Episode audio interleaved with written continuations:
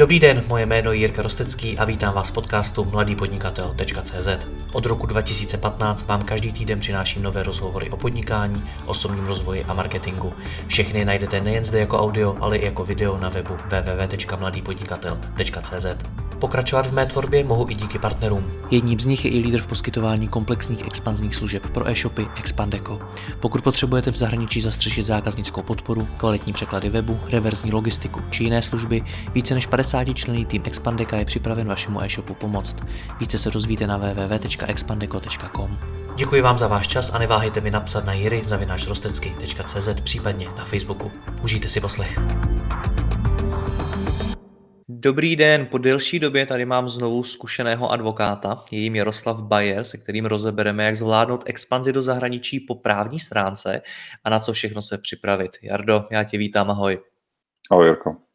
Tady se ti někdo ozve s tím, že chce uh, řešit s tebou jakožto s advokátem expanzi do zahraničí, tak co to pro tebe znamená? Máš v tu chvíli radost? Je to zajímavý téma? Určitě. A je to zajímavý téma, protože vidět uh, český biznis, jak expanduje do zahraničí, je vždycky, vždycky potěšující. A um, potěšující minimálně v tom smyslu, že tam narážíš na témata, která jsou neobvyklá. Vlastně každá ta expanze je jiná každá ta expanze řeší úplně jiný uh, druh, uh, druh problémů, se kterými se musí vyrovnat a není to prostě rozhodně jako standardizovaná věc, jako když prostě řešíš um, koupy nebo prodej společnosti, kde se počase ty témata víceméně začínají, začínají opakovat. Je to pro tebe i, řekněme, nějaká profesní znalostní výzva, protože já když si tě představím jakožto právníka nebo advokáta, který se většinu kariéry pravděpodobně pohybuje v mantinelech toho českého práva a najednou za ním přijde firma a chce řešit Německo, chce řešit Rakousko, Rumunsko a tak dále, tak asi předpokládám, že se tam logicky setkáš s úplně jiným právem, než je tady v Česku. Tak je tohleto pro tebe výzva? Určitě ano. A jenom aby nedošlo tady k nějakému nedorozumění, není to tak, že by český advokát a český právník mohl řešit detail rumunského, německého nebo italského práva. Takže tady k tomu je potřeba si samozřejmě, uh, si samozřejmě domluvit nějakou spolupráci s místními kolegy. Ale ta výzva rozhodně spočívá v tom, že se člověk najednou stává nějakým generalistou, který prostě musí vyřešit a řešit problémy, o, které sahají od, řekněme, nastavení podmínek uh, pro distribuci nebo pro prodej těch daných výrobků na tom trhu přes místní regulaci, po, po pochopení eh, daňových otázek a daňového prostředí v dané zemi. Takže naraz vlastně ten, ten uh, rozsah práce, který musíš pochopit a ten rozsah problémů, se kterými se musíš, uh, se kterými se musíš seznámit a zorientovat se v tom, aby si tomu klientovi mohl poradit, je je prostě podstatně širší než, než to, na co si zvyklý jako právník, který řeší české, české právní otázky. Já jestli se nepletu, tak vy jako právníci vlastně skutečně nesmíte, že máte nějaký ty svoje předpisy, pravidla, nesmíte zasahovat do toho zahraničního práva nebo poskytovat v něm konzultace, jestli se nepletu. Přesně tak. Český právník by neměl, by neměl poskytovat právní poradenství, které se týká zahraničního právního řádu, to znamená, neměl by si svému klientovi říkat v podstatě, Eh, jaké jsou podmínky pro najímání, eh, najímání zaměstnanců například v Německu. Tohle neznamená, že mu nemůžeš pomoct v tom, jak to co nejefektivněji udělat ve spolupráci s nějakým místním kolegou. Takhle se to vlastně dělá nejčastěji. To znamená, že jaká tam teda je role tebe jako českého právníka? Zatím mi z toho vyplývá, že mnohem jednodušší bude si najít teda rovnou toho právníka z té konkrétní hmm. země. Já myslím, že existuje, existují, když to vezmu teda úplně od lesa, tak existují dva uh, způsoby nebo dva přístupy k tomu, jak expandovat do zahraničí. První je nějaká, nějaký způsob, kterému, kterému bych já řekl light verze. To je, že v podstatě uh, využíváš jednu ze svobod, uh, která je v podstatě garantována Evropskou unii, to znamená svoboda poskytovat přeshraničně služby a v podstatě všechno, všechno dodáváš z České republiky. E, v podstatě to znamená, že si víceméně jenom změníš jazyk na, na, na webové stránce, aby, aby ten zahraniční konzument rozuměl tomu, co prodáváš, ale v zásadě prostě ty výrobky dodáváš z České republiky. Tohle nemůžeš dělat dlouhodobě, to skutečně může fungovat jako nahodilá, nahodilá záležitost, kdy si testuješ ten trh, a v podstatě šetříš transakční náklady eh, na maximum, tak aby si prostě eh, zkoumali, jestli se ti ta expanze do toho zahraničí vůbec, vůbec vypletí. A jak říkám, má, má to řadu limitů, nemůžeš to dělat dlouhodobě, nemělo by to prostě, eh, řekněme, se kvalifikovat jako, jako permanentní činnost a je to velmi nedostatečné z hlediska prodávání v segmentu B2C. Ale pravděpodobně tam řeším jenom to český právo, nebo většina ta, bude to český právo. A tam řešíš český právo s nějakým, e, s nějakým e, překladem víceméně prostě všeobecných obchodních podmínek procesu, procesu objednávání na, na, na, na, na webovce a, a, a tak dále. V podstatě, v podstatě se to celé Eh, tváří, jako že prodáváš, prodáváš uh, v České republice. Uh, to je opravdu dobrý na to, aby si to testoval, aby si, aby si uh, a, a taky jenom ještě, ještě jedno omezení, tady ta light verze opravdu není vhodná pro všechny typy výrobků. Jo. Tady skutečně člověk musí velmi dobře, velmi dobře uh, si, si, si, si, to promyslet. Takže tady ta light verze je v podstatě vhodná pro otestování trhu, ale v okamžiku, kdy uh, se na ten trh uh, rozhodneš vstoupit, Uh, tak samozřejmě potřebuješ splnit uh, celou řadu, uh, celou řadu dalších náležitostí. V podstatě mm, se, se rozhodneš na tom místním trhu budovat stálou přítomnost. Jo? Takže nemůže se spokojit jenom s překlady, ale začínáš lokalizovat dokumentaci do místního práva, tak aby v podstatě ty tvoje české vobky, mm, aby si ponechal maximum z toho, co ti funguje u nás, ale aby ti to zároveň fungovalo podle německého práva, eh, včetně prostě nějakých, jako řekněme, místních standardů, které mm, je, je, je dobré zapracovat, aby to neznamenalo konkurenční nevýhodu můžeš začít najímat lidi, můžeš začít pronajímat prostory, a toto samozřejmě všechno nese zvýšené náklady, eh, obzvlášť když prostě expanduješ na západ, kde, kde ty ceny tady těchto věcí a, a právního poradenství jsou, jsou, jsou uh, vysoké. A to mě vede jakoby zpět k té tvojí otázce, eh, v čem může být český právník tomuhle nápomocen, je to, že v podstatě uh, maximálně připraví ty podmínky pro tu expanzi tak, aby ta, to zapojení toho, toho místního uh, poradce právního bylo co, co nejmenší možné. Prostě, jo, tak aby prostě, jo, protože v zásadě jsou dvě, eh, dva extrémní prostě přístupy. Jeden přístup je, že vlastně uh, si na všechno najmeš právníka a budeš s ním řešit všechno od začátku místního, což ale, mm, jak říkám, má spoustu nevýhod v tom, že eh, ten místní právník nemusí znát ten tvůj biznis, eh, ne, nemusí prostě, spousta věcí se tam ztratí v překladu a je to, je to poměrně velmi drahé, protože to musí tu, tu, tu, tu stavbu toho tvého biznisu vlastně budovat úplně od začátku. No a druhá, druhý přístup je, že maximálně vlastně využiješ eh, tuzemské právníky a dokumenty, které ti fungují na tom místním trhu.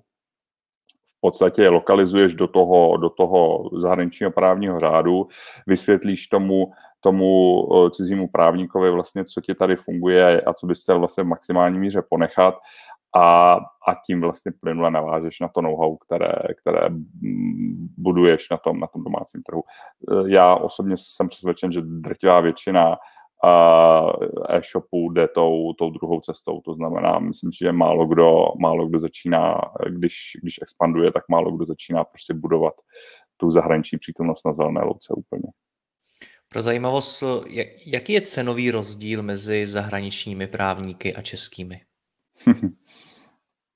to je dobrá otázka a já myslím, že ta odpověď na ní je, může být strašně široká. Jo.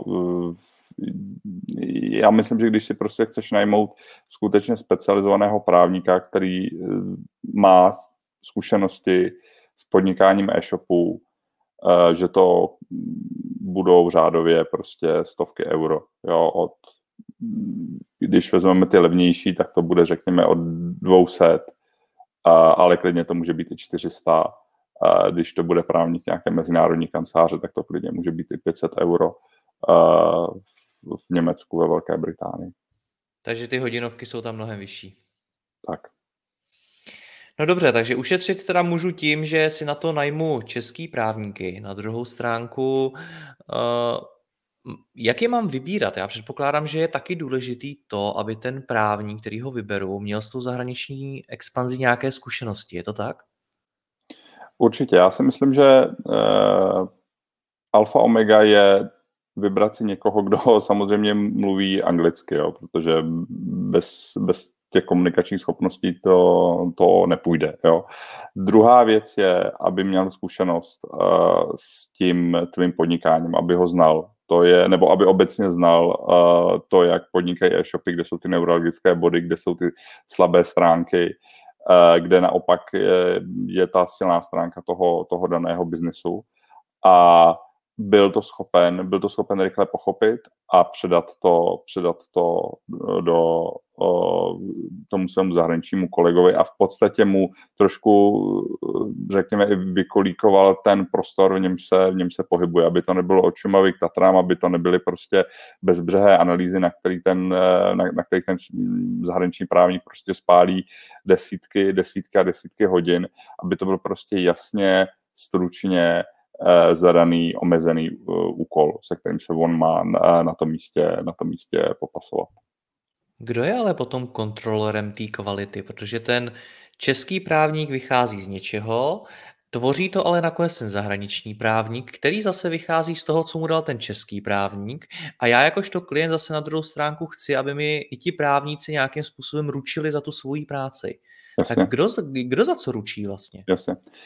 Takhle, ten Eh, český právník tady funguje jako projektový manažer, řekněme. Jo? Čili uh, ta odpo- on nemůže nést odpovědnost za správnost té zahraniční právní rady, uh, jo, protože, jak říkám, český právník nezná detail uh, německého práva a, a, a co je přesně v, v BGB napsáno, což je jako německý Eh, německý občanský zákonník, co je, co je napsáno prostě ohledně, ohledně spotřebitelských smluv.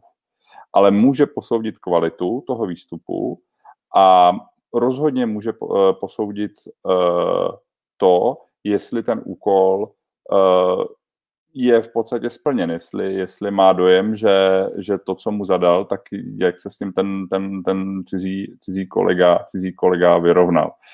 A t- takže určitě jako podstatná část té odpovědnosti e, jde na vrub toho českého právníka, který si, kterého si ten klient najal. A nezřídka je to, je, je, je, je tomu i při výběru vůbec těch zahraničních kolegů, že prostě ten, eh, ta, ta podstatě, když si najmete správného právníka u nás, tak on má síť vztahů v zahraničí a už dokáže vědět, který ten kolega v tom zahraničí se s tím úkolem eh, dokáže dobře vyrovnat což je nesporně jako velká přidaná hodnota. To byla jedna z dalších otázek, kterou jsem se logicky chtěl zeptat, jak vybírat vlastně toho právníka v zahraničí, protože to, co mi popisuješ, a možná mě opravíš, možná jako řeknu hloupost, ale to, co popisuješ, mi připadá, že je vlastně velmi jednoduchý. Že pokud je na té mý straně český zkušený právník, který tomu zahraničnímu dá v podstatě ty noty, tak už na to nepotřebuju úplně nejlepšího právníka v Německu například, ale klidně i někoho, kdo třeba tak úplně dobrý není, protože on už píše vlastně taky ty základní věci a vystupuje z toho, co mu dal ten český právník. Je to tak, nebo je to, je to úplně mimo? Je otázka, co myslíš tím úplně nejlepším právníkem a tím právníkem, který není tak moc dobrý, jo? protože to právo Já je... si myslím, že ty moc dobře víš, o čem mluvím, ale neumím to úplně specifikovat. No ne, vem si, že jako čem, v čem se, v čem se jako, ono to, to je složitější filozofická otázka, ale če, co dělá jako nejlepšího právníka nejlepším? Jeho pověst na trhu nebo, uh, nebo prostě jeho hodinová sazba? To je, to je jako mm, velmi obtížná otázka, ale v zásadě z, z mé zkušenosti je fajn vybrat si takového právníka, se kterým se dobře pracuje, který je spolehlivý, který vlastně mm, plní ty, ty, ty úkoly efektivně. A já osobně jako na, na to, kdo je, kdo je nejlepší podle nějakého rankingu, zase tolik nedám. A a myslím si, že spíš ty, ty rankingy jsou důležité z hlediska bank nebo obrovských korporací, kde je neuvěřitelná odpovědnost, ale v případě eh, expanze eh, středního nebo většího českého e-shopu, což bude typický příklad eh, českého podnikatele, který se tady do této činnosti pustí, tam je potřeba si skutečně vybrat někoho, kdo tomu biznesu rozumí, Jo. A já si myslím, že tohle je v podstatě jediné kritérium, které, které, pak, eh, které pak vlastně předurčí to, jestli ta expanze téhle, z téhle stránky prostě bude úspěšná. Čili já bych eh, eh, opravdu jako těm, těm řekněme, formálním kritériím tolik, tolik prostě nepřidával, nebo nedával bych jim takový důraz. OK, když se vrátíme zpátky do Česka, ale zůstaneme u tohoto tématu, tak eh, podle mě se dobrý právník na to daný téma pozná i v tom, kolik v něm má těch zkušeností, kolikrát už to třeba dělal. A tím pádem mě zajímá, jak vlastně velký to know-how v českém právu z hlediska té zahraniční expanze máme, protože sám si na začátku říkal, že vidět českou firmu expandovat do zahraničí a dobývat ten svět je samozřejmě super, na druhou stranu zase až tolik těch firm, kterým se to povedlo, tady nemáme. Tak mě logicky zajímá, jestli ty čeští právníci s tím mají tu zkušenost. Já myslím, že jich zase tolik nebude, eh, když bych měl odpovědět velmi, velmi otevřeně a upřímně. A je to vždycky dobrodružství. V tom smyslu, že opravdu ta zkušenost se tady nemohla zatím příliš rozvinout, protože těch českých e-shopů, které by expandovaly do zahraničí, eh, je, skutečně, je skutečně relativně málo. Čili eh, jo, je to vždycky výzva. To si asi nemá smysl eh, říkat nic, nic jiného v tomhle smyslu. Co s tím zase teda mám dělat já jakožto e-shopař? Mám se spokojit s tím, že můj právník, který mě třeba dělá to, ty právní věci spoustu let, ale tu zkušenost s expanzí nemá, tak halt se na tom bude hodně učit a musím počítat třeba i s nějakými chybami, s nějakými průtahy, nevím, prostě s nějakými nedostatky.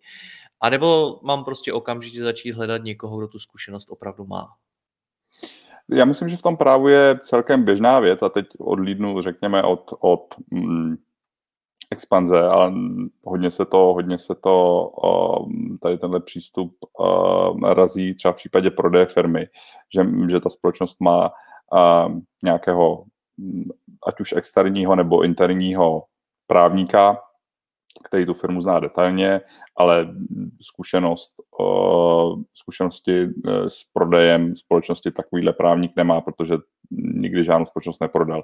Takže e, si ti majitelé té společnosti vlastně e, najmou někoho, kdo má kdo je vybaven tady touhle potřebnou dávkou uh, zkušeností a kdo jim tu firmu, kdo jim tu firmu prodá, respektive vyjedná ty nejlepší podmínky a samozřejmě s, s, tím, s, tímto, s tímto právníkem je pak ten, řekněme, interní právník v těsném kontaktu, protože mu zase zprostředkuje ten detail, který on nemá, protože tu, tu společnost, tu společnost uh, vidí v zásadě poprvé. A není, není vůbec, není vůbec uh, žádný jako uh, není vůbec žádný uh, důvod, aby to nemohlo fungovat stejně při té expanzi. Hmm. Když nad tím přemýšlím, tak se možná zeptám na to, co jsem, na co jsem se už ptal, ale jinak. Co teda pro českého právníka znamená příležitost expandovat s nějakou firmou do zahraničí? Je to pro něj i možnost se něco nového naučit, rozšířit třeba do budoucna svůj podnikatelský potenciál, protože sám teď říká, že když někdo má tu zkušenost s expanzí do zahraničí, tak třeba může přilákat úplně nový klienty pro sebe a podobně. Tak vnímají to právníci i takhle? Určitě. Já třeba, když bych měl mluvit za sebe, tak eh, v podstatě pro mě každá transakce, každá, každá takováhle expanze do zahraničí je v zásadě mm, do značné míry eh, něco, čemu se říká projektový management. Jo? Že to není, že to zdaleka není jenom o tom právu, to právě samozřejmě velmi důležité, je to základ, ale kromě toho musíš skoordinovat spoustu činností a spoustu procesů, které pak vedou k tomu výsledku, protože eh, ať už prodej společnosti nebo, nebo expanze do zahraničí se prostě skládá se spousty dílčích procesů, které pak uh, vyústí v ten celek a, a, v, a v, tu, v tu úspěšnou, v tu, v tu, a je to vlastně završeno tou, tou, tím, tím úspěšným, řekněme, ať už prodejem společnosti, nebo tím, že někde si otevřeš sklad v Německu a začneš ho tam uh, dodávat, dodávat zboží na, na místní trh. Takže pro mě je to určitě uh, zdokonalení se tady v, v těchto, řekněme, organizačních schopnostech a ve schopnostech zvládnout uh, všechny ty dílčí, dílčí, to, toto veškeré dílčí know-how, které prostě zahrnuje uh, řekněme, daňové otázky, zahrnuje prostě regulaci podnikání, zahrnuje najímání místních lidí, jakým způsobem to udělat nejefektivněji. Samozřejmě zahrnuje pronájem prostor, eh, sjednávání dopravy a a v podstatě jednání občas s místními úřady, protože tam prostě může přijít kontrola um, a tak dále a tak podobně. Takže je to prostě mm, činnost, která se stává z, jako z desítek dílčích drobných prostě úkolů, které, prostě musí, které se musí dohromady sladit a uřídit, tak, aby v podstatě ta, ta expanze proběhla úspěšně. V podstatě mě napadá, že pokud chci s firmou expandovat do zahraničí, tak právník by měl být jeden z těch prvních, se kterými to proberu. Je to tak? Určitě. Potom, co si udělám ten základní jako business model té expanze, potom, co si rozmyslím, co vlastně tam chci prodávat, e, tak, tak určitě e, je dobré se na tu implementaci pak dohodnout, dohodnout s, e, s právníkem. Takže tohle to je, tohle jsou ty podklady nebo ty informace, se kterými bych za tím právníkem měl jít. Určitě musím vědět, jako co chci prodávat, eh, co na to budu potřebovat, protože to za tebe zase ten právník nevymyslí, jo? jestli budu potřebovat sklad, anebo to budu dovážet odsud a tam to budu v nějakém meziskladu si, si na ty výrobky dám jenom etikety, nebo nebudu potřebovat nic z toho, eh, budu potřebovat najmout 20 eh, lidí nebo nikoho. Jo, to jsou ty, to jsou ty základní otázky, které které je, je, dobré mít, eh, je, je dobré mít zodpovězeny a samozřejmě čím detailnější představa o tom, jak ta expanze má vypadat, tím samozřejmě lépe. Jaký je potom to moje zadání pro toho českého právníka? Co já po něm tedy mám chtít? V praxi eh, je to, to probíhá velmi často tak, že mm, teprve s tím právníkem si ten podnikatel ujasňuje to, co vlastně má chtít. Jo? Že prostě velmi často, aspoň z mé zkušenosti, přicházejí uh, lidé, kteří vlastně říkají, chci prodávat, já nevím, v Německu boty nebo tenisky, nebo chci tam prodávat parfémy, ale v zásadě Uh, jo, a, a, a vím, že v Brně mi to, nebo prostě v, v Ostravě mi to funguje takhle, a mám tam jeden sklad a prostě mám zhruba představu, že by, to, že, že by ten sklad mohl být poloviční prostě v Mnichově, a, ale tu konkrétní představu těch kroků, eh, jak tady tuhle vizi implementovat, tak tu samozřejmě nemají a nelze se jim divit, protože to dělají poprvé v životě. A právě proto k tomu je i ten, i ten řekněme, ten právník, aby je nějakým způsobem zakotvil do reality a uh, zránil ty jejich očekávání, protože prostě ono většinou je k tomu dlouhá cesta a, a od toho, od toho plánu a často to funguje bohužel složitěji, než jak si ten, než jak si ten podnikatel představuje. Já už mám na webu i v podcastu snad desítky rozhovorů o tom, jak expandovat s e-shopem do zahraničí. A rozebíráme tam, co je všechno potřeba udělat. Nevím, překlady webu, eh, nastavit jinak reklamy a tak dále a tak dále. Prostě je toho spousta. Zákaznická podpora, logistika a podobně. Tak co obnáší expanze do zahraničí po té právní stránce? Co všechno nás čeká za úkoly? Uh, jasně, no. Tak uh, první věc Věřím, je... že to bude hodně.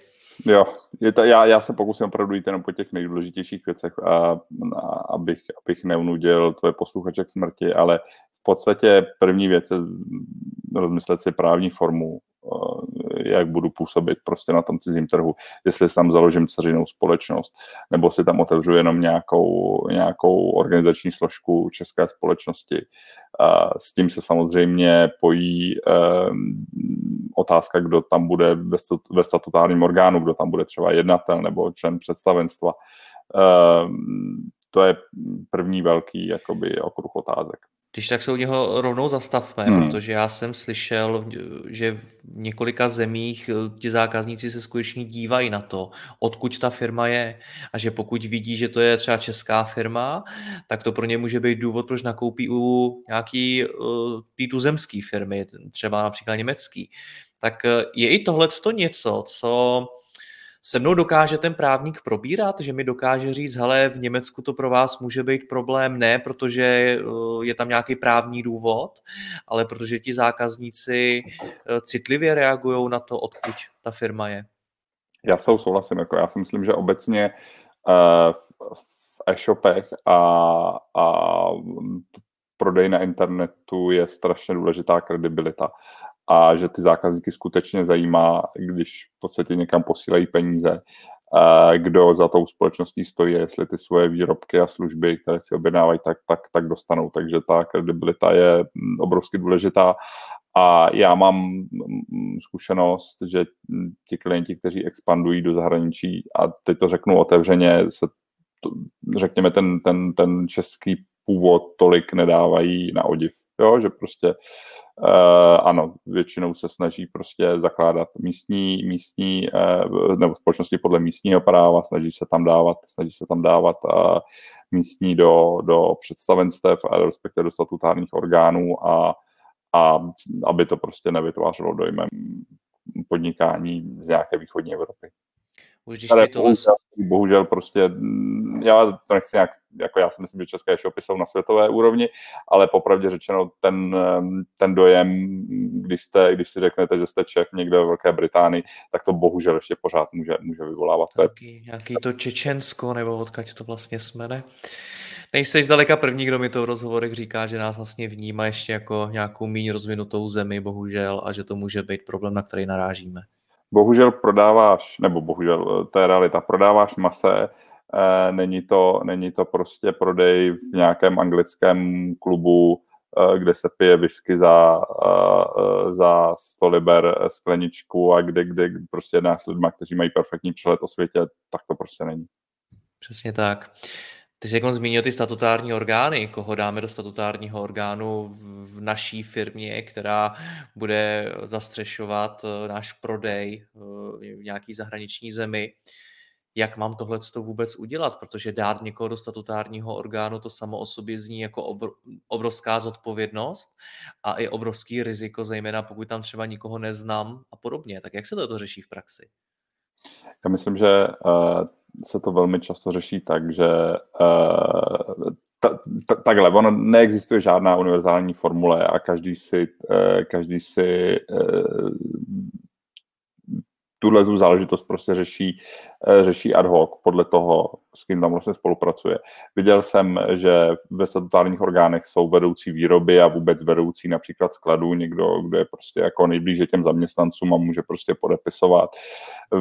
Viděl jsem tam um, různé ad hoc najaté manažery, kteří prostě na tom trhu, kteří na tom trhu působí. Viděl jsem tam dokonce i účetní a za nimi prostě byli teprve reální čeští manažeři, kteří to tam, kteří to tam vedli, ten prodej. Ale já předpokládám, Takže... že ti lidé v tu chvíli mají nějaké omezené pravomoci, aby za mě nemohli podepsat něco, co mě zlikviduje. No, to eh, samozřejmě je otázka místního právního řádu. Někdy, když je ten statutár sám, tak mu ty, eh, tak mu ty pravomoci můžeš omezit eh, jenom interně. Jo? To znamená, ne když on jedná, ne když on jedná na venek. To znamená, on se může zbláznit, začít podepisovat prostě věci, které se, se tobě nelíbí a nechceš, aby je podepisoval a přesto je to, přesto je to platný úkon, jo? platné právní jednání. Takže to taky je vůbec samostatná otázka, jak omezit uh, pravomoci uh, těchto lidí, ale obecný princip by měl uh, být takový, že do tohoto orgánu si instaluješ někoho, komu věříš. Uh, jo. A když nikoho takového nemám, protože skutečně expanduju do země, kde prostě nikoho takového neznám, řada těch firm expanduje rovnou do několika zemí nebo v krátkém časovém období do několika zemí, většinou Evropy. A nepředpokládám, že ti majitelé v každé té zemi budou mít někoho, komu budou velmi dobře věřit. Tak jak to teda jako majitel té firmy mám udělat, abych měl klidný spaní? Kladeš mi velmi těžké otázky, protože se vlastně dostáváme do, spíš do HR, než, než, než, než do práva a do vztahu vlastně toho podnikatele s vlastními lidmi. Jo? Že to je, to, tohle je zrovna jako okruh otázek, kde m, ta asistence právníka bude velmi omezená, jo? protože já vlastně jako nemůžu tomu uh, svému klientovi. Já, já mu můžu říct, dejte tam někoho, komu fakt věříte, anebo to pojďme nastavit Eh, pokud to půjde eh, nějakým způsobem, aby prostě ten člověk nemohl podepisovat prostě, co se mu zlíbí. Typicky, že tam dáme jednoho místního a jednoho například Čecha, to může být eh, zaměstnanec prostě, nebo jo, prostě člen managementu toho e-shopu a budou vždycky jednat společně. To, to, to jde, jo, lze vymyslet řadu dalších omezení, ale samozřejmě jako jestli se pohybujeme v tom rámci, jestli, aby to i navíc působilo marketingově dobře, aby tam prostě ten německý klient neviděl tři česká jména, který, kterého prostě mm, řekněme mm, řekněme odradí od, od, od, od té koupě, což se taky může stát, tak je to samozřejmě rebus. A těžko, těžko dokážu prostě eh, na, na to odpovědět jednoznačně, ale v zásadě eh, je to, je to o hledání a o, o, o nějakém prostě vztahu, vztahu s lidma. No. Hmm. Ty jsi uh, už pár odpovědí zpátky zmínil, že samozřejmě součástí toho všeho jsou obchodní podmínky a ty si v jejich souvislosti zmínil slovo lokalizace. Já vlastně nevím, co to znamená lokalizace obchodních podmínek versus překlad obchodních podmínek versus vytvoření úplně nových podmínek na míru toho konkrétního trhu. Tak uh, opět, jak je to v praxi s obchodními podmínkami? Máš nějaké obchodní podmínky, které, mm, na, na, na kterých ti běží ten biznis uh, u nás. To je jako mimořádně důležitý dokument, protože těch obchodních podmínkách máš v zásadě uh, všechno důležité, uh, platební podmínky, máš tam, máš tam reklamační řád, máš tam ochranu osobních údajů, je tam nebo minimálně odkaz na dokument, který řeší ochranu osobních údajů, prostě všechny ty podstatné body, se kterými se jako řekněme majitel e-shopu a prodejce prodejce musíš vyrovnat, aby, aby si, aby si ty, ten výrobek mohl dostat k tomu svému zákazníkovi.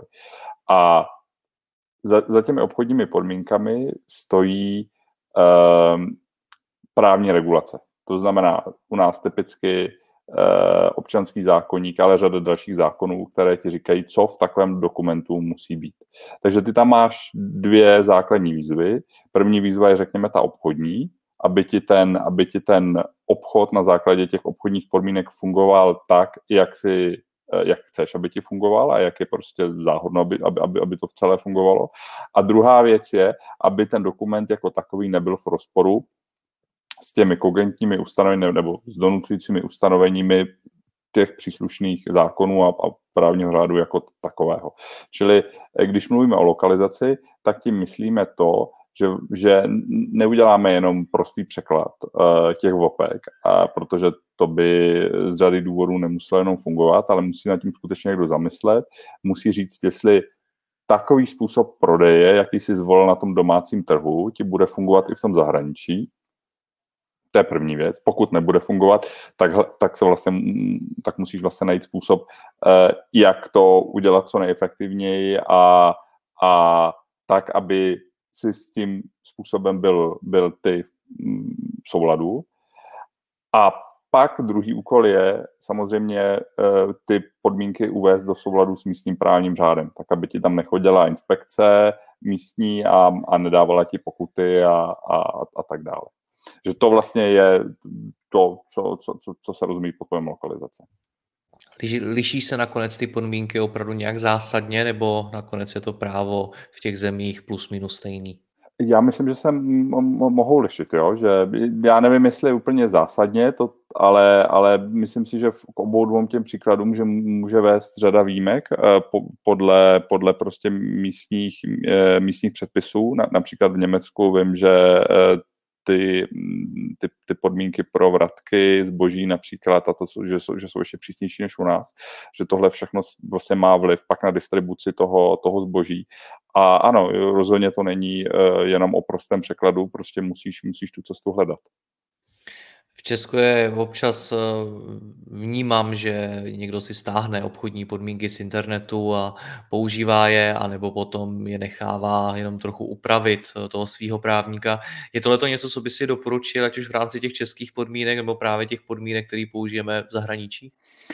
Jirko, já myslím, že to, tohle dělají spíš malé e-shopy, které jo, začínají podnikat a nechtějí z řady důvodů investovat uh, velké prostředky do právníků, tak dělají tohle, ale myslím si, že mm, zavedený e-shop, že, že, že to není úplně jeho Eh, jeho způsob podnikání a úplně stejně v okamžiku, kdy se rozhodneš prostě expandovat do zahraničí, tak si myslím, že fakt není téma toho, že si tam někdo stáhne podmínky a, a bude se snažit naroubovat eh, nebo přeložit prostě, aby to odpovídalo těm podmínkám, které má u nás. To si myslím, že by tady tenhle přístup vyrobil víc potíží než, eh, než, než užitku. V tom, že ušetříš pár, pár tisíc euro za, za, za tu lokalizaci. Teď si vysvětloval, proč se musí lokalizovat eh, obchodní podmínky a ne překládat. Co další smlouvy od pracovních smluv, nevím, možná dodavatelských smluv a tak dále? Já myslím, že když jsi založil teda tu společnost a, a rozhodl si, jakým způsobem tam ty podmínky, jakým způsobem tam ty výrobky a služby budeš dodávat, poskytovat prostřednictvím lokalizace eh, těch VOPek, tak můžeš pravděpodobně přejít na, k rozhodnutí ohledně pronájmu prostoru, jakým způsobem vlastně eh, tam budeš eh, fyzicky, fyzicky vlastně působit, jestli si tam pronajmeš sklad, nebo si tam pronajmeš kanceláře. Eh, to je velmi důležitá otázka, protože zvlášť u těch, u těch skladových prostor ty smlouvy bývají poměrně komplikované a, a s dlouhým Eh, s dlouhým, eh, řekněme, plněním. Ty smlouvy se uzavírají na řadu let dopředu, musí skládat eh, nějaké zálohy nebo bankovní záruky. Mm, jo, takže to je vůbec samostatná otázka. Nebo si ten sklad necháš postavit, to je taky možnost, pokud, pokud prostě tomu věříš té expanzi a věříš, že, že tam těch výrobků budeš prodávat spoustu. Takže to je, to je, to je, to je jako samostatné téma, které je potřeba prostě v tomhle, v, tomhle taky vyzdvihnout. No a pak tam máš samozřejmě otázku najímání místních eh, lidí. Eh, to pracovní právo je všude jako vysoce a hluboce lokalizovaná záležitost, to znamená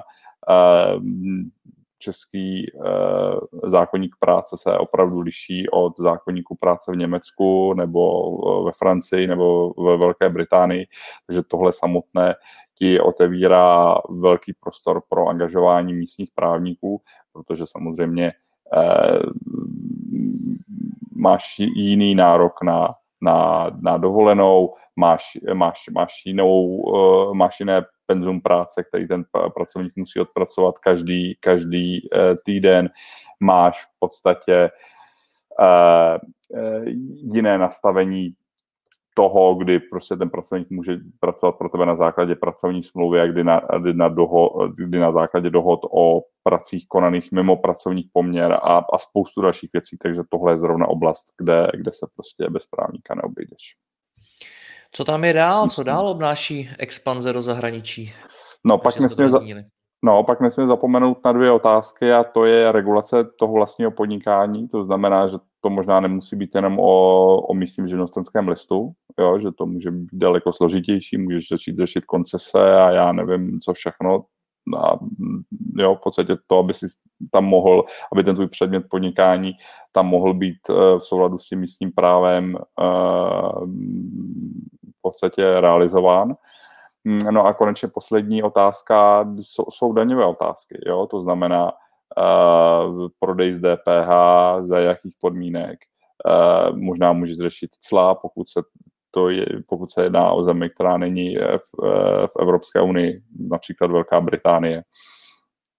A, a můžeš, můžeš, budeš řešit otázky odvodů ze zaměstnance a v neposlední řadě budeš taky ten zisk, který tam zrealizuješ na tom zahraničním trhu, chtít převést do České republiky. A, a protože to je ten ultimátní cíl toho, proč, proč se vydáváš na zahraniční trh. A buď do České republiky nebo do nějaké jiné jurisdikce, kde máš, kde máš prostě holdingovou strukturu těch společností, ale zase ultimátně, pokud eh, ty fyzické osoby, které stojí za tím e-shopem, jsou, jsou Češi a bydlí u nás, tak ultimátně to zase bude prostě primárně o, o České republice. A to je jako velmi mm, obšírná, komplikovaná otázka, kde vlastně mm, budeš ještě navíc potřebovat daňového poradce, tak aby se toho nastavil. Vyplatí se teda nakonec to všechno zastřešovat eh, tou českou společností, mít tu holdingovou, tu nejvyšší společnost, tu matku v Česku, nebo je lepší to dát někam jinam? A teď vlastně zdaleka nemyslím eh, z hlediska nějakých daňových úlev a podobně, ale přijde mi, že třeba český zákazník až tolik neřeší, jestli za tím e-shopem stojí česká firma, nebo jestli je to německá a podobně, v porovnání třeba s těmi jinými zákazníky v jiných zemích tak eh, doporučuješ, pokud jsem podnikatel, který má velké zahraniční ambice, abych tu matku měl jako český SR, pravděpodobně SROčko? Je potřeba si říct, takhle, k jasné odpovědi na tuhle otázku bych tady vedle sebe potřeboval ještě daňového poradce, uh, jo, protože ono je to primárně otázka daní. Uh, co z toho zdanit a jakým způsobem, aby, aby, aby si maximalizoval, řekněme, ten zisk a, a pohyboval se jako naprosto v souladu, v souladu se zákonem. Uh, ale je potřeba si uvědomit, že když že, že vytváření, řekněme, holdingové struktury v zahraničí je prostě jako velmi nákladná záležitost. Jo. Musíš tam mít dneska uh, management, musíš tam mít nějaké lidi v zahraničí, to znamená, musíš tam otevřít prostě kanceláře. Uh, řada těch vztahů pak jsou, jsou směřovány přes ty holdingové struktury v zahraničí, ať už financování nebo já nevím, jako řada dalších otázek.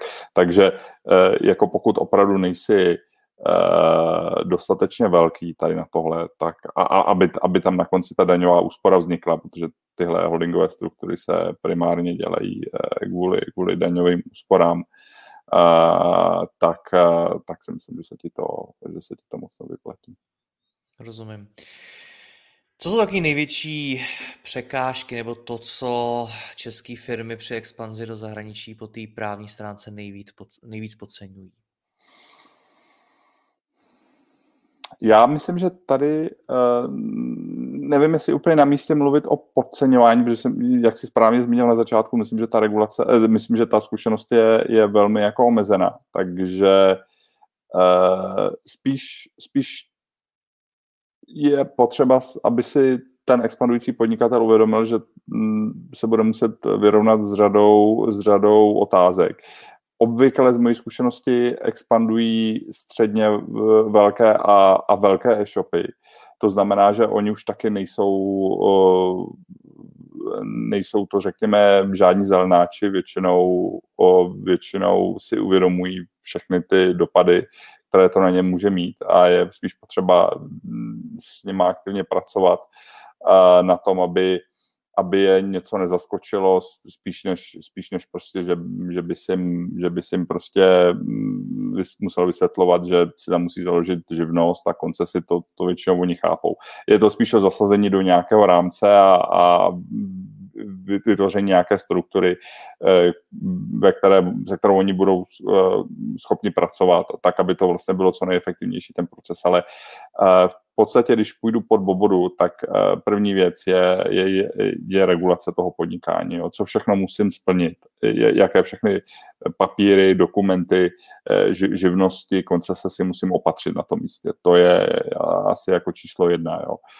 Druhá velmi důležitá otázka jsou právě ty, ty lokální specifika těch spotřebitelských ujednání. Jo. To znamená, Eh, co všechno musím v těch vopkách mít a jak si je musím změnit, včetně toho distribučního procesu, aby to bylo v souladu s tím místním, místním právem, abych pak nebyl zaskočen, když například jako uh, třetina zákazníků mi to zboží vrátí, protože prostě v nějaké zemi bude prostě zvykem si toho objednávat na zkoušku víc než u nás, prostě aby mi to nezničilo ten, ten obchodní model. A ona už v tomhle rozsahu je to otázka právní, protože ty, ty vopky, eh, ne, když ty, ty vopky by neměly jakoby tyhle věci zakazovat, když místní regulace eh, říká, že na to musí pamatovat. Jo.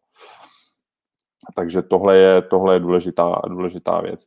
Třetí, eh, a to s tím souvisí, udělat tady v těchto dokumentech co nejmenší množství chyb, protože tohle může vyústit v kontroly ze strany místních úřadů, které velmi často můžou být na ten zahraniční e-shop daleko přísnější než na místní podnikatele. Eh, občas, co vidíme, je, že je to otázka, řekněme, konkurenčního boje, že ty místní eh, místní e-shopy eh, velmi rádi pak poukazují na chyby u těch nováčků na trhu právě proto, aby jim to co nejvíc znepříjemnili a ty náklady na tu expanzi zvedly, protože naraz, když tam přijde jakoby inspekce, tak třeba jako to, to zapojení právníka je daleko, daleko intenzivnější. No a pak se je to samozřejmě vyřešit daňové otázky, tak aby ti to podnikání fungovalo, aby ti fungovaly i ty transfery, transfery zisku do země, kde máš umístěno, kde máš umístěno vedení eh, té společnosti, nebo kde je ta hlavní entita holdingová, většinou to bude v České republice.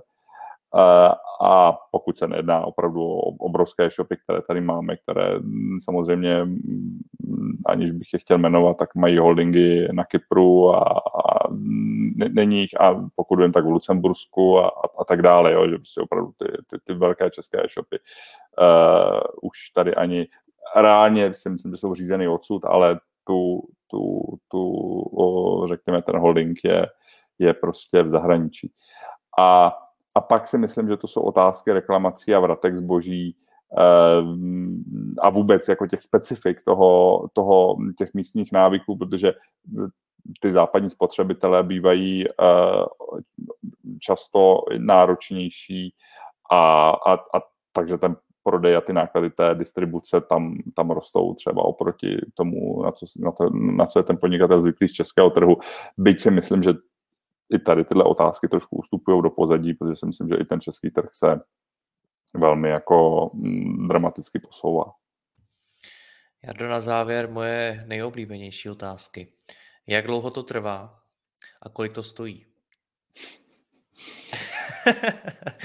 Když jsi super efektivní, a, tak to trvá měsíce od toho, od toho od, od pojetí myšlenky expandovat po realizaci.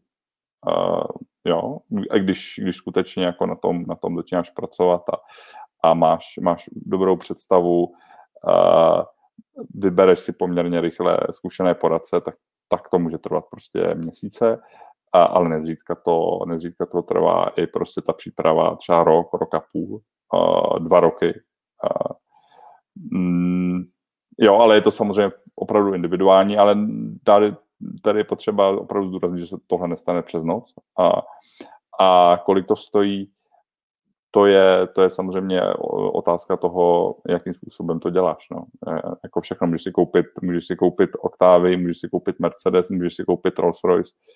Uh, na, to se, na to se vlastně strašně těžko odpovídá, ale Mm, ano, ta expanze eh, je, je drahá a myslím si, že ti podnikatele si uvědomují, že to generuje náklady a zvlášť jako když to tam otevřeš uh, na tom místě, že, že, že ty první měsíce, roky uh, rozhodně nemůžou počítat s tím, že že o tam tu potečou nějak významné příjmy, protože ty náklady prostě vstupní je, je pohltí. Takže sebe nedostanu nějaký přibližný budget, jaký si mám vyčlenit jenom na právníky. Jo, na právníky. Uh, jo. Uh, já myslím, že to taky strašně záleží na tom, uh, v jaké míře uh, jakoby angažuješ toho místního právníka uh, a, toho, toho lokálního, ale pokud je to expanze středně velkého e-shopu, tak počítej, že to jsou stovky, nižší stovky tisíc a až, až uh, jednotky milionů v závislosti na tom, jak je to komplikované. Jo. Toto je první rozhovor, který je demotivační v tom expandovat do zahraničí. Myslíš? ne, já doufám, že ne. Jardo, já ti moc děkuji za průlet tím, jak se připravit po právní stránce na expanzi do zahraničí. Děkuji ti, měj se hezky, ahoj. Měj se, čau.